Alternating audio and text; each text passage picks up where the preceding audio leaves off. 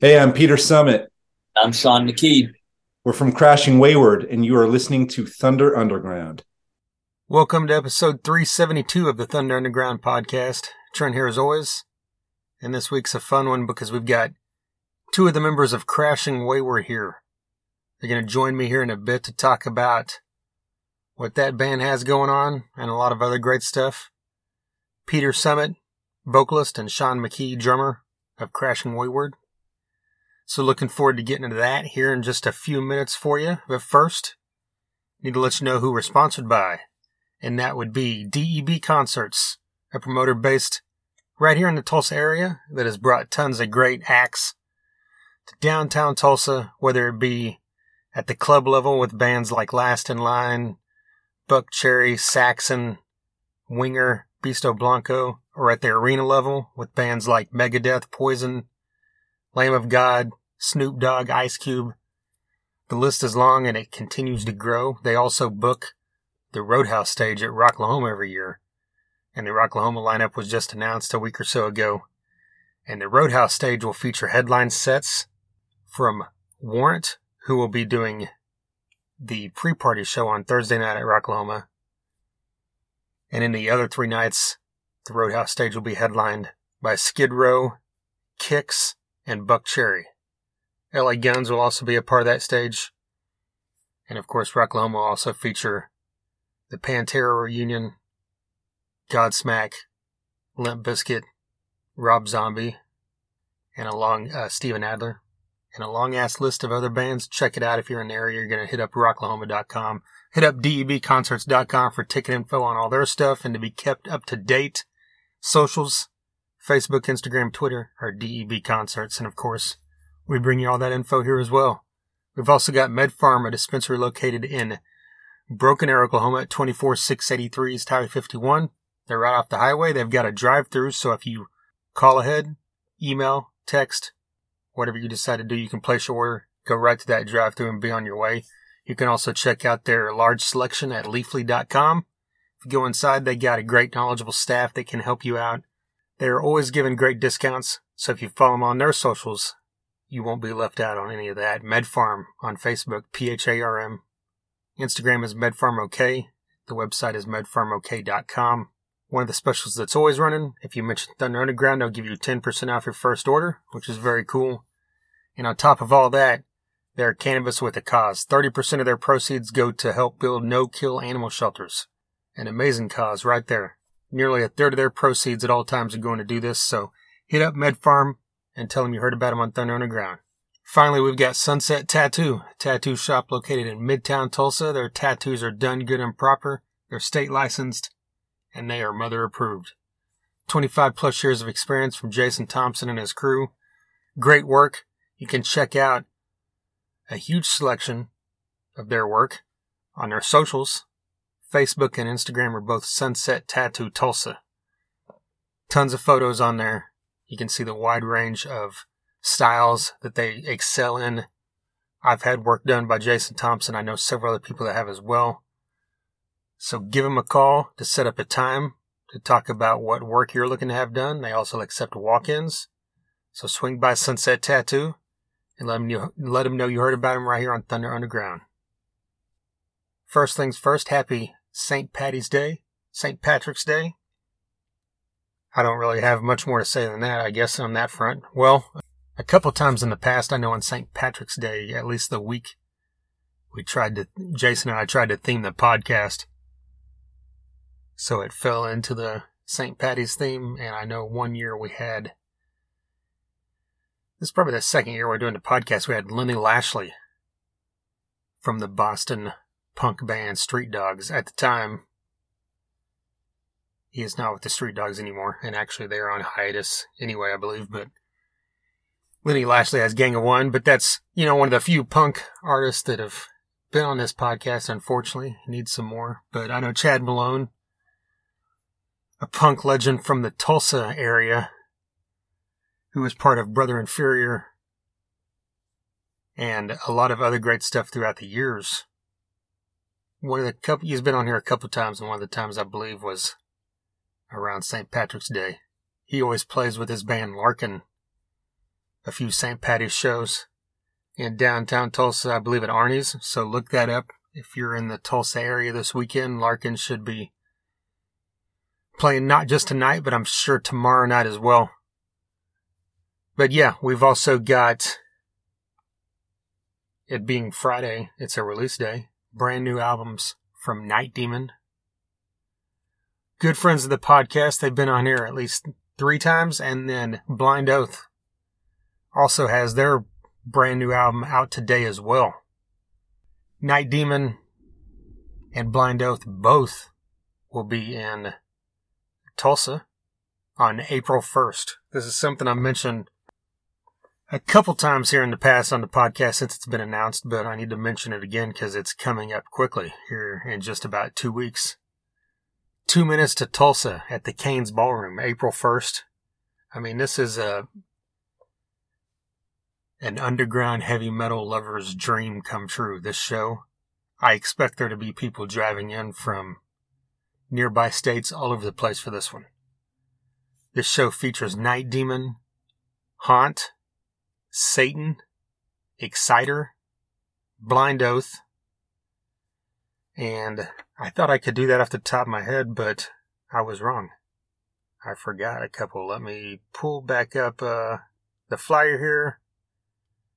Who have I not said? Night Cobra, Vicious Rumors, Sadistic Force, Hammerhead. Looks like I hit the rest. But yes, this is April 1st at the Cain's Ballroom in downtown Tulsa, one of the greatest venues in the world. You can get your tickets at cainsballroom.com. This show features what? One, it only features two bands that have been on this podcast, and Trevor Church, the vocalist of Haunt, has been on here a couple times.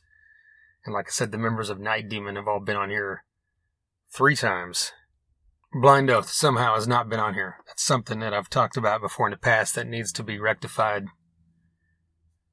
but their brand new album came out, like I said, today via Horton Records, another great institution of the Tulsa area who does a lot of great stuff because they've promoted some great shows throughout the years as well. But let me pull this up. Yeah, Blind Oath, they, they released a, a video for the single Fascinatrix like uh, a few weeks ago, and I believe it debuted on Decibel. So check out that video if you have not. They also released a single Spectral Attack, but it doesn't matter what singles they release now, right? Because the full album is out today, features 11 tracks, and I guarantee you this one will knock your ass in the grass. So, check out this album from Blind Oath. Let us know what you think. If you're anywhere within driving t- distance of Tulsa, don't forget that April 1st, the Blind Oath will be at the Cain's Ballroom along with Hammerhead, Night Cobra, Sadistic Force, Vicious Rumors, Satan, Exciter, Haunt, and the Mighty Night Demon. So, two minutes to Tulsa coming up. Alright, so let's just jump into some Crashing Wayward talk. Crashing Wayward hasn't been around that long, but they actually feature a couple members of the band Electric Radio Kings, the vocalist Peter Summit, is the vocalist for Crashing Wayward, and he is about to join me here along with the drummer Shon McKee. They both have long histories in the music business, both great at what they do. This entire band is. One of the singles that they've released just came out here at the very end of last year. It was the, sometime in December of 2022 called Breathe. You've got to check this song out. I mean, this is it came out the end of 2022, and it's one of the best songs of 2022. I should push it into 2023 since it came out at the end so I can claim that at the end of this year because it wasn't on my radar when it should have been at the end of 2022. But anyway, this song Breathe, it's just, this band is like, they're labeled, you know, like an alternative, alternative radio rock. I don't remember how, you know, the description of them is alternative, alternative rock basically, but when you think of alternative rock, that could mean a million different things, but more in that veins of like, you know, later Temple Pilots, where it's not super grungy, but it's got that alt feel, that hard rock feel. And this song, Breathe, has that alt rock feel, but it also has a, a melodic rock feel. And like the chorus is so huge, but at the same time, it's not huge in the sense of, say, an arena rock song. It's got a lot of the right word is like space or airiness in the music as well. So it doesn't sound as like, you know, here's our polished, slick song built for the radio that you guys can sing in arenas forever. Even though this is the type of song you could sing in arenas for the rest of your life, it just doesn't have that feel, you know, which is what's so great about it. But it's just one of those songs that really grabbed me from the first moment I heard it. I absolutely love it. They've got a couple other tracks out that they talk about as well Disco Kills and Strange Days. And that song is actually one that Ron Keel, I believe, when he heard, they talked about that here in the interview, he picked up on, and he's a big fan of that one. And that kind of leads into the next thing.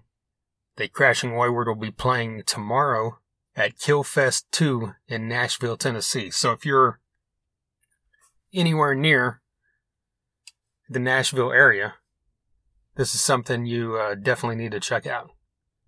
It's part of the Rock and Pod Expo that has been going on for several years now. It's something that, you know, as a podcast myself, I've, Jason and I talked about doing it, and then it just, every year, it's been, there's been a conflict in what, you know, something I was doing, whether it be with being out of town for work or something. So, I personally have not been able to make, make it myself out to the Rockin' Pod you know, expo, but I've hoping one of these days I will. But the Rockin' Pod's a great deal that's been going on, like I said, for a few years. They feature podcasts from all over the country. They also feature a convention style like thing, you know, where they have speakers, they have performances, they have autograph signings from different artists from the hard rock world. So, very cool thing. And now Keelfest is a part of this. They'll be playing at Bowie's in Nashville and Keelfest, of course, as you can tell right there in the name, focuses on Ron Keel. And this is something he actually talked about putting together when he was on the podcast before. This was before the first one. He was on here a couple years ago. And Keelfest features sets by Keel, the Ron Keel Band, and Steeler. All three of, you know, Ron Keel's major acts throughout the years. And it'll have lots of different guys that have been parts of the bands throughout the years, like Marc Ferrari, who's, you know, of course, from Keel. Mitch Perry was the guitarist for Steeler, and he has been on this podcast a couple times. So check him out. If you get a chance to go to this, I mean, I'm sure it's going to be a great show. And then you've got the fifth, and of course, Crashing Wayward on this bill as well. So, like I said, anywhere in this area of the country, you should definitely try to hit up Nashville tomorrow for Keelfest 2 and the Rockin' Pod. Rockin' Pod's an all age event. Keelfest is actually a 21 plus event, I guess because of the venue they're at. So, again, Crashing Wayward tomorrow night. Ron Keel Band, Keel, Steeler, all that great stuff. Let's jump into this Crashing Wayward. Oh, one more thing I wanted to mention before we jump into this. Stacy David Blades is the guitarist for Crashing Wayward. He was also in Electric Radio Kings with Peter Summit. He's also been a part of LA Guns.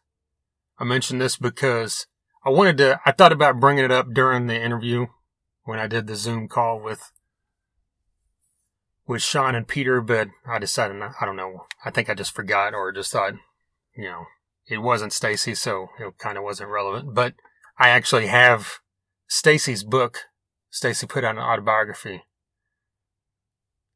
I looked it up just to see how long ago I've been, you know, on the day I was doing that interview. And I think it was 2009, maybe. So this book's been out, you know, 14 years, if that's right. But check it out. Stacy David Blades, his autobiography. It's a cool read. Just thought I'd randomly mention that since he's a part of this band. But I'm a longtime fan of autobiographies. It's pretty much the only books I read which is kind of weird, I guess, but it could be from, you know, mainly for me, it's music or sports, but it really doesn't matter who it is. For some reason, that's the thing that fascinates me. So once that thing came out, it's one of the books I grabbed and enjoyed it. So definitely check that one out as well if you're into reading autobiographies yourself. All right, so let's jump into this now and hear what Peter Summit and Shon McKee of Crashing Wayward have to say about their forthcoming music, Keelfest, and a ton of other great stuff.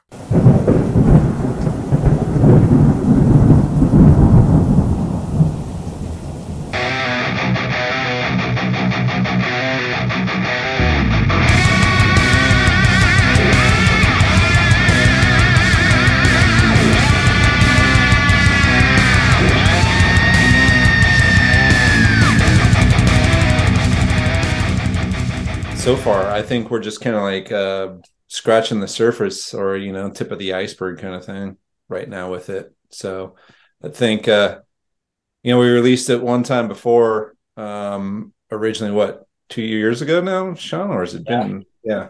Yeah. Yeah and we got a great response then but i i think it's just one of those i don't know bias. I think it's one of those songs that just has uh some a lot of life left.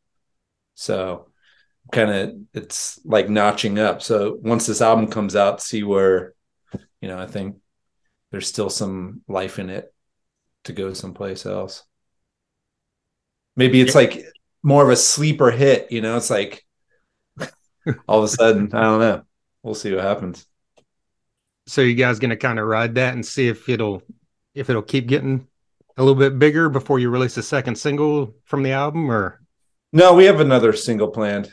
Okay. Uh, yeah, but um, it, it'll be interesting to see how people respond to the album overall. You know, I think that there's going to be, I think, breathe uh, will hit another kind of like third wave, and um, some other songs uh, that are, might not even be singles. I feel like are going to be strong contenders. Like, you, know, if people come see us live, it'll be like my favorite song, you know. So I don't know. I've had a couple of cup of coffees true. right now, so I'm just. I think that's pretty true with any with any artist and any album. You know, you the band puts out a single and that one didn't work. They put out yeah. the second. I mean, look at Guns N' Roses' "Appetite for Destruction," "Welcome to the Jungle," which great, huge hit. But then "Sweet Child of Mine," rocket ship you know? Yeah it's like right. shon with uh kiss the elder album is his favorite album of all time. And, uh, all time over anything else. I have a hard time you believing that. kiss was until that well what's the do you guys have a release date or what's the status on the album? I think yeah. we have a that's yeah. that's kind of up in the air right now. We're, we're looking at may. That's what we're shooting for um, which I think we're going to hit that, but we're trying to work out the last couple little pieces of the puzzle, marketing wise, to make it work. We're we're shooting a video for the next single in what two weeks, and yeah. uh, and then you know hopefully that will come out. That'll come out before the album comes out. That'll kind of be the new single, you know, the new song no one's ever heard before. Um, right before the record comes out soon. So I guess all the music's completed, right? Like this has been done. done. Finally, okay. the album is done. Are the songs like Disco Kills and Stranger Days on there as well, or are those oh, just yeah. standalone singles from the past? Or no, those three are Breathe, Stranger Days, and Disco Kills are on it. okay. Total of eleven. I said Stranger Things. Sorry. So we tracked 13 songs and then so 11 made it. So we have a couple that we're kind of holding in the vault for some later release, kind of see what happens with those. Okay. So are these I, I mean I assume those are a good indication of, you know, what you guys sound like as a whole, the full album. I mean those three songs all have kind of a bit of a different style. How would you describe this album as a whole to someone? I think it continues on with those three. I mean, it's there's there's a couple more breathe sounding songs on there. There's definitely a couple of more in your face rockers like Disco Kills, and um, you know, Stranger Days is a little more subdued. I wouldn't necessarily call it a ballad, but I suppose somewhat. But there is a real deal ballad on the album, so I, I think those three that are floating around right now are a very good indication of what's to come. So who uh who'd you guys have produce this? Uh Mike Gillies. Mike Gillies, and Okay. he has a long history with Metallica going back about 25 years, amongst other bands he's worked with, uh, the Cult, Motley Crue, uh, Our Lady Peace, right? Our Lady Peace. Um, and he's done some recent work with Shania Twain, and so he's kind of very well versed in a lot of you know metal rock, but he just kind of bridges the gap with us because we are so diverse in our influences and backgrounds where we are uh, each individually, and he kind of kind of was like the mortar to our bricks and building that you know foundation of what this band sounds like. It's great to have someone that, you know, has that wide range of knowledge and experience, especially with you guys, since you kind of fit in between a few different areas, I think. Right. definitely. It was a lot of fun working with Mike. I'm the, I'm the the last person to join the band, and so I joined you know, right when COVID started. And uh, when Stacy told me, you know, we're going to be working with Mike, and this is who he is, and this is what he's done, I was beyond excited, and he he really hit it out of the park. You know, Ron Keel, our the owner of our label, he said the other day when we were having a meeting, he said that this album is like being in a room full of supermodels. They're all hot and you can't pick just one. Mike, that's Mike's a big part of that. I mean, granted, we wrote the songs, but Mike really made these songs come to life. Yeah. Well, that's got to be a yeah, a great compliment coming from someone like Ron Keel as well. Sure. Yeah. Yeah. I mean, from you know the the songs I've heard, the three songs, you know, you guys, like I said, it does a great job of kind of fitting somewhere between hard rock and alternative rock. How did you guys develop your sound? Was it a vision of one or two of you, or was it kind of all of you together, or how did that come about? Um yeah, so I think that it it was really uh, going back again to everybody is kind of coming from a bif- different uh you know kind of like influence and background. I mean, we're all we've all been in rock and rock bands for many years, but um I know personally I have gotten to really know myself as a vocalist and frontman as well too and where i can take my voice and the melodies i hear now are much different than when i was 20 years old you know?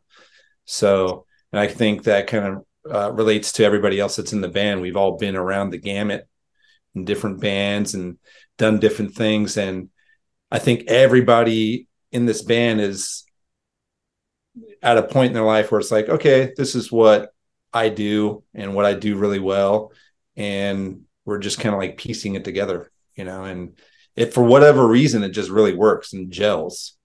Um, I know I I come from a a rock background, but I also love new wave and Freddie Mercury a lot. So a lot of those melodies and anthemic tones and notes is what I try to strive and achieve for.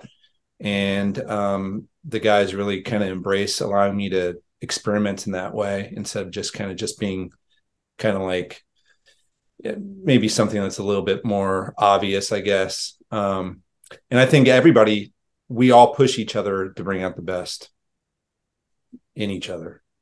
Well, how did I know Shon pushes the best out of me, you know, whenever I turn around and see that lock. Look at that hair. I'm such hey, I'm jealous. Yeah. I mean, how did you guys initially form? Because I mean, you mentioned a minute ago, Shon, about it, you know, joining during the beginning of the pandemic, and I kind of wondered if you guys, if this band was birthed during the pandemic, because I know you've only been around two or three years, right? Pete, you you and Stacy have played together in the past as well. Yeah, yeah. So, um, yeah, don't want to step on Shon, but uh, I did. I actually joined. Um, Stacy and I go back about twenty years. Uh, our bands were in LA. Were uh, friends. You know, we'd we'd hang out. So we had mutual friends in the LA scene at that time. Um, and then we lost contact for about fifteen years. And I had a friend who uh messaged Stacy when they lost their last singer in a band called Electric Radio Kings. And my friend told him that I have a guy, he's perfect for you. And he kind of sent him my SoundCloud. And uh, so my friend got back to me and said, I sent this out to Stacy David Blades uh, that uh, who's looking for a singer, and I sent him you, and I said, I know that guy. Tell him to give me a call. So, anyways, like a day later or so, we we uh, had a chat and got the talking and reunited. And I said, don't bother interviewing anybody else or auditioning anybody else. I'm your guy. And uh, a week later, I was out auditioning for uh, that band. And so played a couple gigs as Electric Radio Kings. COVID hit.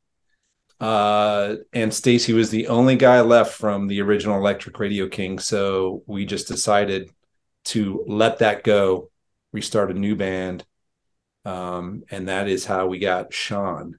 And um, yeah. so how'd you come into the fold? Did you know any of these guys from previous work or? Yeah, I knew Stacy. I mean, we both lived here in Vegas. We were the only two that lived in Vegas at the time. And so, you know, I I had known him for a few years. We had done a few things together and and he called me up and said, Hey, you know, um, starting this new band, doing a name change, blah, blah, blah. And he said, I'm going to send you a demo and go listen to it and call me back. And he sent me Disco Kills. And I was like, whoa, I don't, I don't know what that is, but I want to be a part of it immediately. so, um, you know, we couldn't do much right off the bat because, you know, everyone was home doing nothing. But I had just built this house and I had, you know, put this little studio in it to start doing stuff.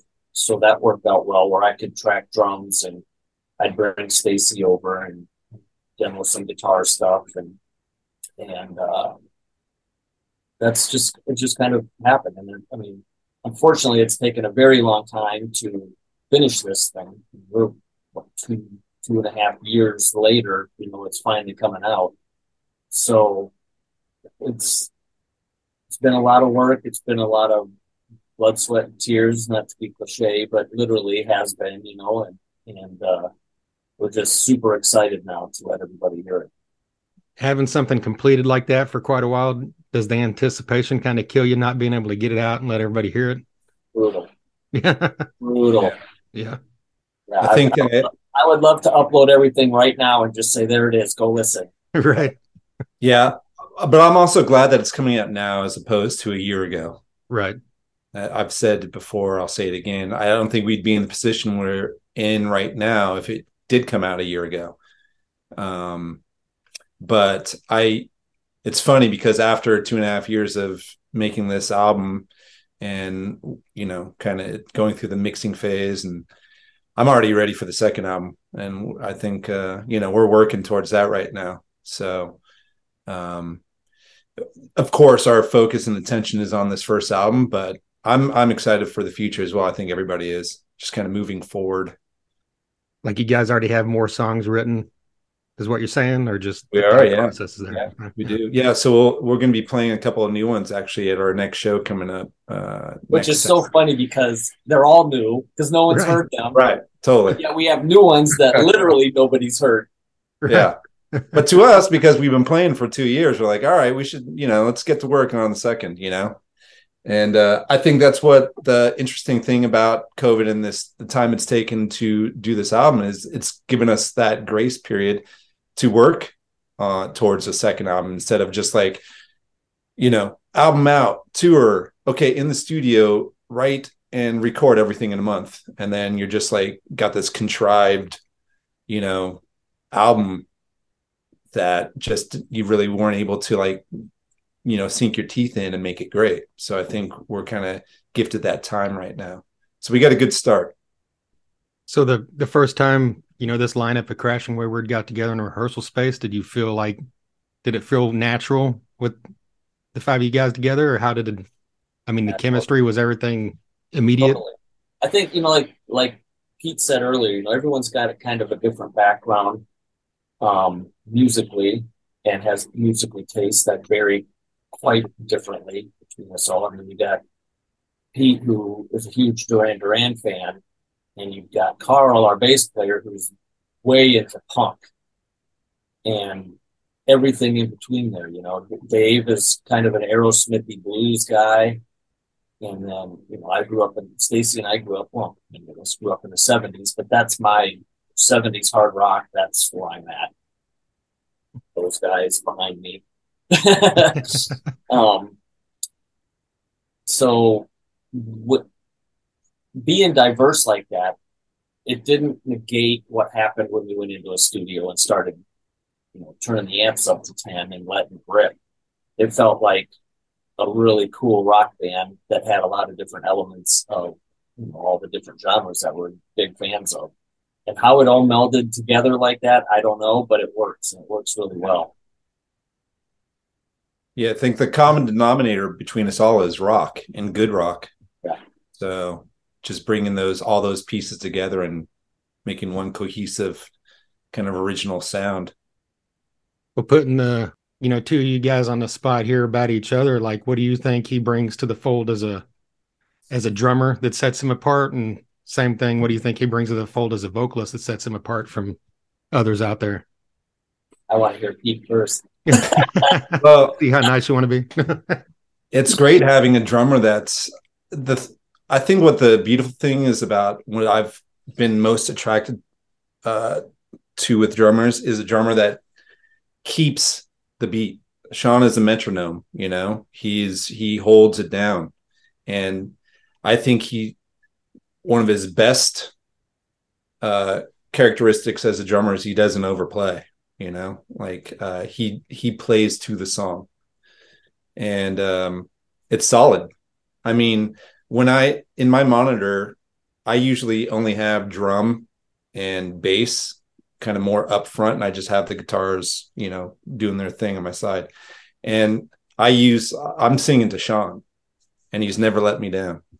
So and one of my favorite things is to turn around and he's always smiling at me. Like he's having fun. a great What's time. like? yeah. It's fun uh, Yeah. It's awesome. So I, I think he's just a, a solid, solid drummer. And I think that that is again, that's like I don't know how else to make it more of a compliment, but that is he's just hands down a solid drummer. He's kind of like um what's his name? Eric Kretz from like STP. You know, he's just kind of got that kind of just good, solid holding down the song and he just plays to the song. And um yeah. Well, I come from the school of Zeppelin. I mean that beat that you know is thick, and that's yeah, that's got to be there. So, you know, I'm not a speed metal drummer. I'm not double kicking my way through songs, and you know, I love that stuff. You know, Avenged Sevenfold blew my mind when I heard that album for the first time. I couldn't believe that a drummer could play like that. Um, but that's not me. I, I'm gonna. I know. My, I know where I can exceed or excel and fail and I could not be in Avenged Sevenfold. so getting to Pete, I mean, he's just a great vocalist, period. His voice is amazing. Everybody that hears it is like, wow. And they've they've likened it to Chris Cornell and you know, and I definitely hear that from time to time. I was just listening to the album again yesterday and there's little things that come out and you're like, there's Chris. Right there. Well, there's STP right there. Um, so his voice is just it's flawless. Live, he nails everything. The studio, I was blown away at what he did in there. Um, I mean, and that obviously is first and foremost for a vocalist. You know, being unique, being able to deliver the goods, which he can. Um, his lyric content isn't, you know, hey man, we went out partying by the lake tonight, you know, and there's there's thought behind these songs, there's depth to them, and they're they're not cliche, you know, it's not anything like that. There's you know, when the album comes out, lyrics are, are in the booklet, and I think everyone should read them. They they mean something.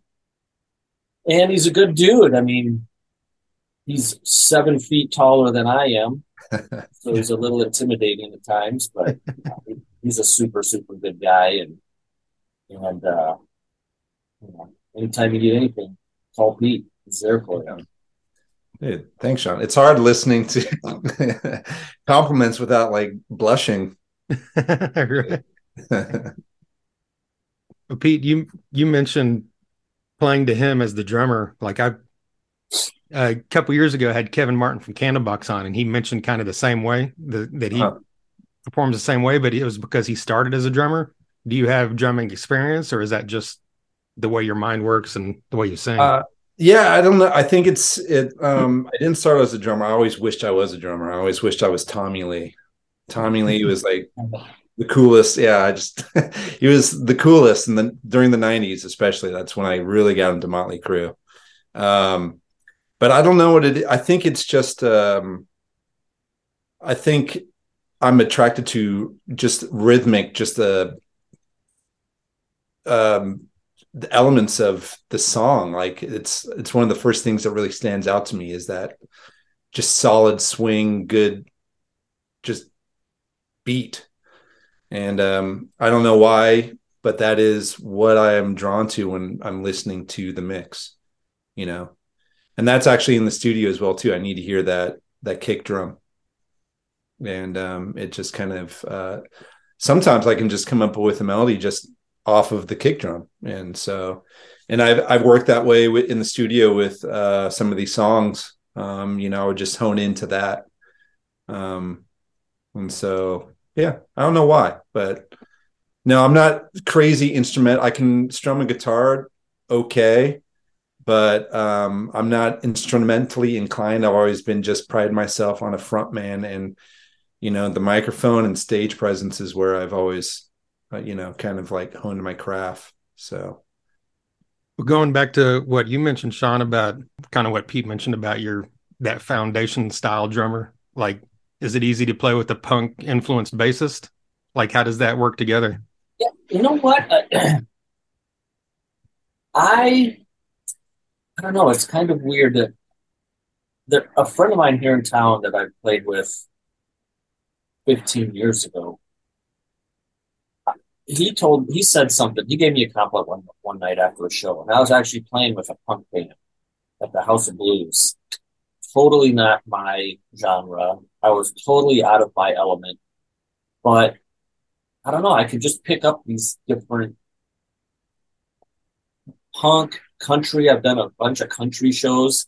That was a little learning curve. The punk thing was a learning curve. Um, but for some reason, I can settle into those pretty easily. I, I get it quick and I can shift my brain to the different swagger that a country song needs versus a punk song versus a hard rock song. I know that what the style of a 70s drummer sounded like versus an 80s or 90s drummer. I don't know. It's just, I can't explain it, but you know, that night after that punk show, he came up to me. He's like, I don't even know what to say. Says, I never in a million years thought you'd be able to play punk and you just killed that show. So I don't know. I, I don't, I, I just can pick up on, I listen to the music and I get into it and I, I guess I make myself that drummer and I just, I can pick up on their nuances and play that way very quickly. Is that kind of how you went into Crashing Wayward? Did you listen to the other guys first before you kind of put your stamp on it? Yeah, I mean, you know, when they started sending demos around, they had drum stuff on them already. If that's what they were, that was the beat or close to the beat that they wanted for their song, then you know, I tried to keep it there as much as possible, and then threw my flavor in. And then when we got actually in with Mike Gillies, then you know he pointed out things that you know try this, try that. Know, that was the thing with Mike is he really there's hundreds and hundreds and hundreds of takes on every one of these songs because he would just say, do it again, do it again, do it again, do it different, change that kick pattern, just put an A chord there, you know, try something different. It would, and I mean, it would be all day, over and over and over, same song. Try this, try that, do this part different, do that part different. And then he married stuff together and and it just came out that way. But yeah, I don't know where I was going with that. I, it's funny. I, I, will say it's funny because Mike, he was like that Mutt Lange. You know, it's like you're hitting a C sharp, you need to hit a, hit a D, and it's like over and over. I'm like, I don't hear you know, C sharp to a D. I mean, you know, only Mike can pick that up, you know. So just there was a I don't remember which song was it that he there was one of your one of the songs where the vocal was what you're talking about right now. It could have been a C sharp or it could right. have been D, and he comped it both ways and sent it to me one day and said, "Listen to this and tell me which way, you know, do you like better?" And right. when you listen to them, like I'd put them in, you know, Pro Tools and flip back and forth between them. It was almost like the tape was stretched, you know, and you you didn't really notice it on its own. If you played the one and then you played the second one, you wouldn't, you couldn't tell. Right. When you flip them back and forth and they beat them, it was like the tape was or the vinyl was warped or something, you know, and it was really weird. But yeah, right. Mike, you didn't pick on that. You didn't pick that up when you were tracking it, and nor did anybody else, you know. No. And I I think what we also vocally too, I think we also tried to go for uh vibe and feel, you know, as sometimes it was just like if it caught that what we're trying to capture, even if it's maybe just a hair off, then we were good with it because the vibe and the feeling was there. So, but yeah, I think that was Death on Holiday, which will be a banger. We think I think you'll dig that one, Trent. That might be my favorite song ever. yeah. I mean, do you appreciate someone that's that meticulous? Whenever you're also talking about vibe and feeling, there's got to be a kind of a balance in between there somewhere, right? Between yeah. overdoing it and trying to get the natural feel. I I personally will, you know, until I'm like blue in the face, sing a song as uh, opposed to just relying on Pro Tools or Autotune. I don't want to just like, hey, close enough. I'll just tune that. You know, I want to sing it until it is right.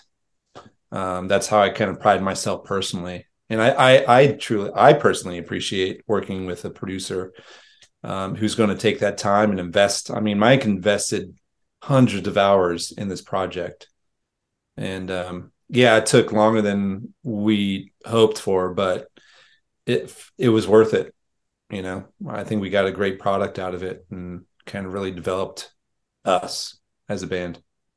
You guys mentioned earlier Ron Keel. Like, what's it been like working with RFK Media? Ron and I go way back. Um, I met Ron in, I want to say probably 2006 or seven here in Vegas. I was playing in a cover band. He walked in and, uh, he had another guy with him and they were, they had a, a show in town that was a country like impersonator show. And the other guy said to Ron, Shon needs to be the drummer in that show. Ron said, no way. He's a great rock drummer, and I'm not going to be the one responsible for screwing that up. so no way. So I, I really, I didn't see or hear from either one of them then for a good year plus. And then I joined that show. it got ruined as a rock drummer. But I did, I joined that show, and then Ron and I really became close friends. He, um, you know, was doing the country thing pretty much full time at that point and he wanted to get back into the rock thing and resurrect Keel or something similar to it. So he created a band called K2. I was in that. We played Rocklahoma and a few other things. And we just stayed very close. You know, we we are like brothers, you know, we talk on the phone, texting, phone calls constantly. You know, it's we have a really good relationship. And you know, some people will say, um, well, he's your friend. That's why he put you guys on his label. That is not the case. You know, I, I sent him Breathe to listen to when that got finished the first time. And, you know, he's like, hey, man, this is a good song. I'll play it on my radio show. I think he did that once or twice, and that was the end of that. When Disco Kills comes out, I send it to him. Hey, this is a good song. I'll play it on the radio show. Then I sent him Stranger Days. And weeks went by and I've heard nothing. And I was like, well, that's a swing and a miss. He didn't like that one. He's not even responding to me on that one. And then one day he called me and he said, I just want you to know that I've listened to Stranger Days probably a dozen times back to back right now. and that's probably the best song I've heard in the last 20 years. And he said, We need to talk. I'm starting this label and I want you guys badly on it. And I can help. There's a lot of things I can do. And I think there's a lot of things you guys can do for me too. So we need to talk. So we got the band together and had a meeting with him and his partners, and here we are. But he's he's awesome. I mean, that guy never shuts down. He's a machine all day and night, every single day. He's working, planning, scheming, this, that, the next thing all day, every day. And he rehearses four hours a day, his vocals on top of that. So how he fits all this stuff in, I'll, I'll never know. But you know, he's he's a good guy to have in our corner for sure. Yeah, definitely. Yeah. He's a master promoter, that's for sure. I mean, you see him; he's always putting stuff out there, and I appreciate that. You know, because in because in this day and age, you miss stuff. You know, if you it goes by one day, you know. Yep. Yeah. Ron's a very good guy, great friend of mine, and I, I love him dearly. I do. I like. I, I like your nickname that he gives you too, Shon. Shon McKeel. Yeah. Well, speaking of that, you guys are playing Keelfest 2 here in just a couple weeks. Are you looking forward to that? Yeah, I can't wait. I just got myself a new microphone, wireless setup. Um, you know, I'm super excited to bring on the road. so, I'm ready. I have new drumsticks. Come with my own wait. equipment, baby. and and I want to let you know, I'm not one of those typical lead singers that doesn't help load in and load out. I think Shon Correct. can contest that he I help. A lot. Yeah. now you have a microphone to carry though with you. You might, you might get your help anymore. It is a metal base, so. well, I mean, Nashville's going to be awesome, man. I, we, we're totally stoked for that. Yeah. Are you going to be in town for that, or me personally? Yes. No, I'm not anywhere near Nashville. Oh, okay. Where are you out of? I'm in Oklahoma. Oh, okay. Yeah. That's that's a hop, skip, and a jump. Yeah. Well, I mean, yeah, it's like nine, ten hours. yeah. well, Keelfest revolves around that Rocket Podcast Expo too. So. Oh right. Yeah. Yeah, I've been invited to that before, but I've always been had conflicts with because I work uh, in the live music industry, so I work music festivals a lot. So I'm always kind of gone, you know. So it's kind of hard to do stuff like that. But. Uh, we are on Friday, I believe we're going to the expo and doing a signing and stuff like that. And then Saturday, or maybe we're doing that during, I don't think so. And then Saturday night, then is the show. So it'll be fun. You know, kind of like we talked about earlier, your guys sound, you know, a bit different from, you know, Keel and Steeler and, you know, the bands performing there.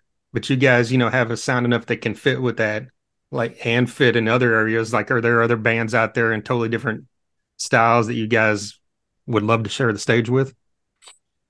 Yeah, I think that uh, musically we have a lot to, especially when it comes to our live show. Um, I think our music uh, crosses over, you know, and resonates with a lot of people and and through different genres.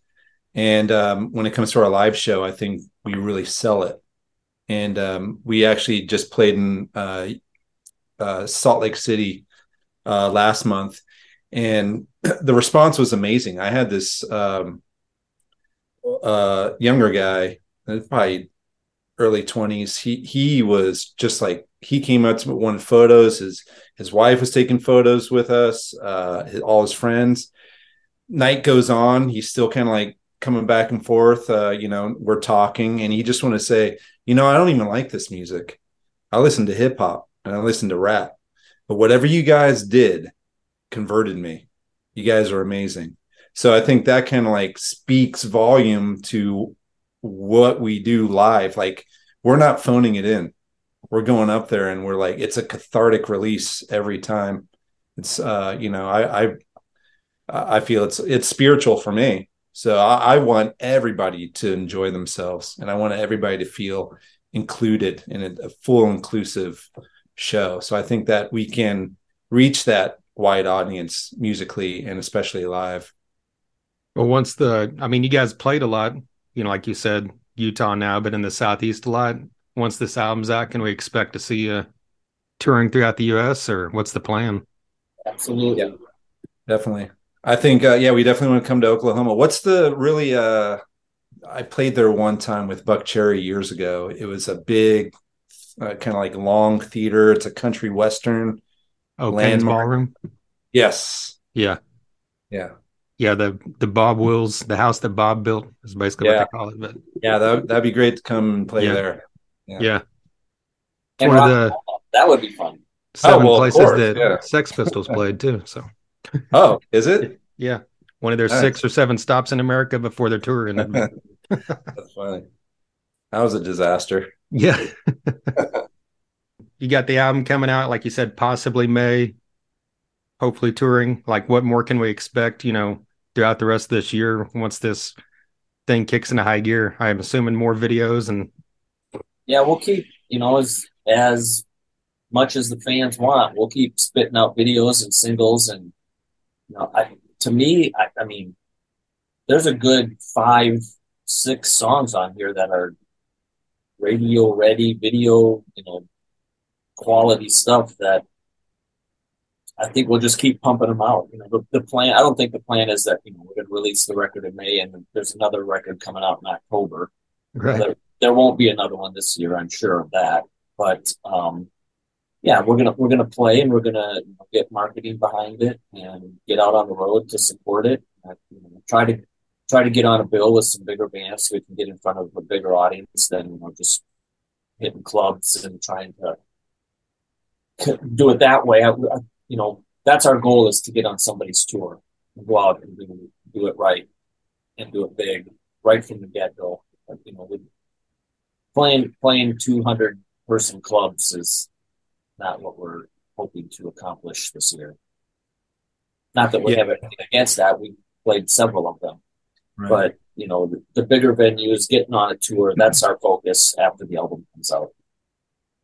Yeah, Ron ha- sees us as uh, an arena uh, act, so I think that's the goal. Yeah. but definitely pay the dues. I love, I do love playing small theaters and clubs and getting personal as well. So, and that's I've always like Depeche Mode would do that a lot between tours. They would do surprise gigs at small venues, and uh, I would love to do both. I would love to be playing arenas and then coming down and like, hey, surprise, we're at the Whisky. Yeah. You know. Sorry, So I just yeah, yeah. I think we're all in agreement. We just want to play nonstop. Maybe final question for you. What's your actual favorite Kiss album? Because I I assume it's probably not the Elder, but I could be wrong. Yeah, it's not. I remember getting that as a kid, just because you know it's had the logo on it. I'm a Kiss fan. I have to own it. I, right. I saw that in the in the music store for the first time. I'm like, what? So I grabbed it, brought it home, and I was like, what? what is going on? Um, obviously everyone's going to gravitate. If you're a big Kiss fan, you're going to gravitate to Destroyer. But I think Rock and Roll Over might have an edge over Destroyer for me. Rock and Rock and Roll Over is probably that's probably my number one. So this might be a story for another time, but uh, I actually in 2008 I got to go and sit in SIR Studios in Hollywood and watch Kiss rehearse for a tour one day. Spent the whole day there, and I actually got up and played Deuce with them Oh wow. that blew my mind. Because if you want to point a Kiss song, Deuce is my favorite Kiss song. And so when I got up there and Paul's like, what do you want to play? I'm like, where it all started, let's do that. And they did the whole the thing at the end and everything. It was, it was awesome. How did that come about? Was it A friend of mine was friends of theirs and in the camp, so to speak, you know, and, and, uh, yeah, they did. He got invited to come down and hang out for the day, and he called me and said, "You want to go with?" And I'm like, "Yeah, of course." You know, so we went down, and uh, I Eric gave me a snare drum with Eric Singer's uh, signature series snare drum that everybody signed to me, and, and yeah, it was just a cool day, man. It was.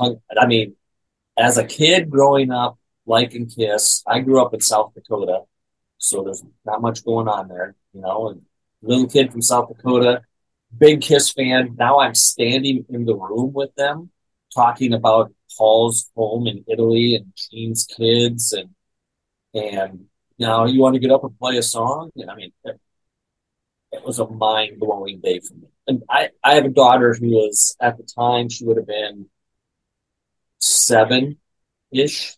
And I, I remember I came home and the next day I showed her the video of me playing with them and she started crying. And she's like, I know how much that means to you. That is so cool. As a seven year old, she got it, you know. For me, it was, I mean, mind numbing. It was outrageous that I got to do that. well, Pete, you've mentioned quite a few bands throughout this. Do you have a specific, like, do you have a favorite band or is it kind of like a, a mixture of several? Uh, my favorite band that is still active and playing is uh, the Cult. Oh wow, okay. Yeah. So that was like when they came out with uh, Love, amazing, like kind of like psychedelic rock. You know, I just love that album. No pun intended with the love. but um my brother brought home Electric uh, and we shared a room, my, me and my two brothers. And I was at the time, like I already went through my phase of early MTV, like New Wave, Duran Duran. I was just transitioning, getting into baseball. So nothing mattered to me except for baseball at that time.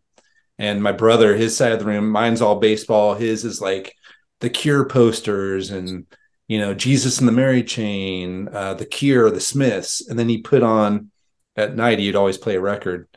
And one night he put on Electric, and that opening riff to Wildflower was just like that was the moment. It was like lightning came down and just, and so that's always stuck to me. So um, I think the cult is very influential. Uh, and I mean, I know a lot of people that love the cult, but I feel that they're at the same time hugely underrated. You know, so um, yeah, that's my favorite active rock band right now that's still doing it, and they still put out quality you know, stuff. So I yeah, love the cult too. I uh, I played in a cover band and we we like learned that entire electric album. We really play like whatever what cult song do you guys want to hear tonight, you know?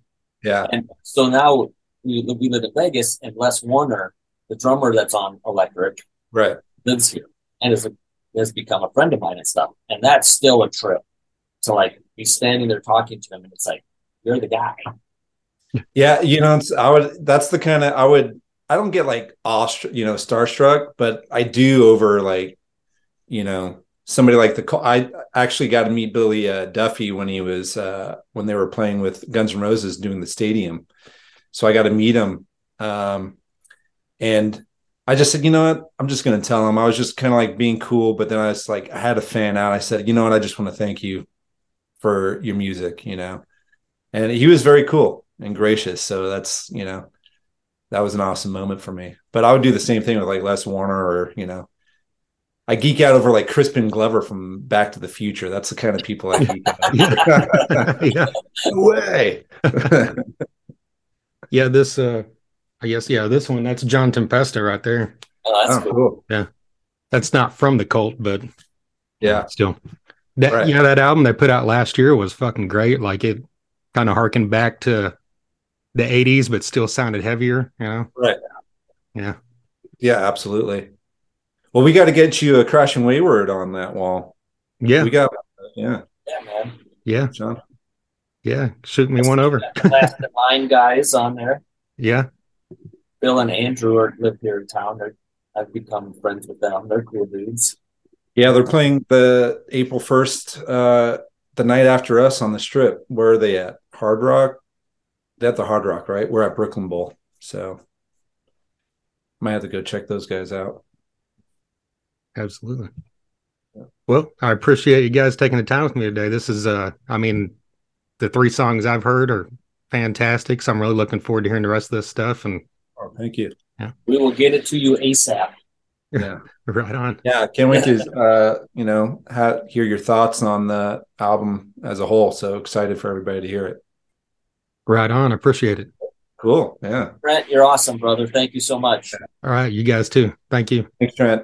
All where, right, where in Oklahoma are you? Uh, right near Tulsa. Oh, okay. Yeah. Yeah, I played Rocklahoma last year. We stayed at the Hard Rock in Tulsa there. Oh, you played last year? Yeah. Really? What? With Counts 77. Oh, okay. Yeah. Yeah, I was working, so I didn't get to see it, but Oh, you were there? I met I met Danny later that night, and he was a pretty talkative guy. He's a good dude. There you go, Peter and Shon of Crashing Wayward. A huge thank you to Jody Best of Best Bet Promotions for her continued support of this podcast. Love Jody for all her help throughout the years. And of course, a massive thank you to Shon and Peter for taking some time out there to talk to me about everything that's going on in the world of Crashing Wayward. If you're new to the band, be sure and check them out. Follow them on all the socials so you don't miss all this great upcoming stuff like the like the album they're working on and everything. You don't want to miss it. Crashing Wayward. All right, if this is your first time listening, it's greatly appreciated. You can check out 371 prior episodes to this. You can listen directly from the website. It's thethunderunderground.com. All the socials are on there Facebook, Twitter, Instagram. So follow, like, subscribe wherever wherever you're listening to this podcast right now. Follow, like, subscribe so you don't miss future episodes. You can listen SoundCloud, Spotify, Apple Music, Mixcloud, most anywhere podcasts are heard. Just Google Thunder Underground and click the first podcast you see. I think the Ozzy song was probably going to be listed first, but when you get to Thunder Underground, you can click on it that way. But speaking of future episodes, we've got one coming up very soon with Greg Upchurch, the drummer for Three Doors Down. He is also the original drummer of Puddle of Mudd, and he was Chris Cornell's drummer as well. Had a great conversation with him. They'll be getting out soon. And also one coming up with Terry Ilous, the vocalist for the band XYZ. He was also the vocalist of Great White for about a decade recently. That one will be coming up very soon as well.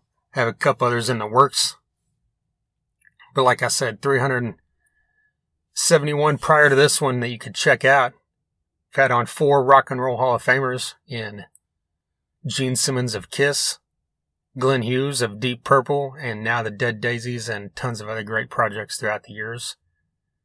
Dizzy Reed of Guns N' Roses, and Vivian Campbell of Def Leppard and Dio. Of course, all those Rock and Roll Hall of Famers. We've also had on guys like Dee Snider of Twisted Sister, Geoff Tate of Queensryche, original vocalist of Queensryche, David Ellefson, the original bass player from Megadeth, James Lomenzo, the current bass player from Megadeth, Bruce Kulick, originally of Kiss, members of Testament, Death Angel, Superjoint, Down, Type O Negative, Helmet, Prong, stuff from 90s rock acts like Candlebox, Local H. I said 90s and I'm corrosion conformity. A couple guys have been on here. We've also had on members of King's X, Saliva, Trapt, Sons of Texas. Also lots of great 80s rock bands like Tesla, Great White, LA Guns, Junkyard Kix, Warrant, Slaughter. The list is great and long, like I said. TheThunderUnderground.com. Surely you're going to find someone you like throughout there. You can check it out. I greatly appreciate it. Anytime you see a post on social media, like it, share it, or comment on it. That's an easy, free way to help out. Also I have a lot of merch you can check out. So if you're out and about, hit me up or shoot me a message at any time. Underground at gmail.com, or you can obviously message DM on all the socials as well. All right. Once again, a huge thank you to Best Bet Promotions and the guys in Crashing Wayward, as well as Sunset Tattoo, Med Pharm, and DEB Concerts. And until next time. Doing great, Shon. Thank you. No hat, Pete. Now, should I go get one? You know, I, I was prepared. Watch this. Yeah. I was prepared for Pete to wear a hat today. Oh, were you? Oh. Yeah. Yeah, look. I'm sorry to disappoint. Yeah, I was going to jump in too. I was Oh, going there to you pick, go. pick which one I was going to wear. I like the beret. Oh, that's cute. Yeah, that works. so is it a hat more often than not? Yeah. Uh, usually, like if we do morning, you know, uh, interviews and such, I I just grab the hat. It's, I'm not ready Yeah. That's why I like this. I don't have to. Yeah. All I got to do is make sure this is, looks normal, I guess. And Perfect. Thunder Underground, y'all.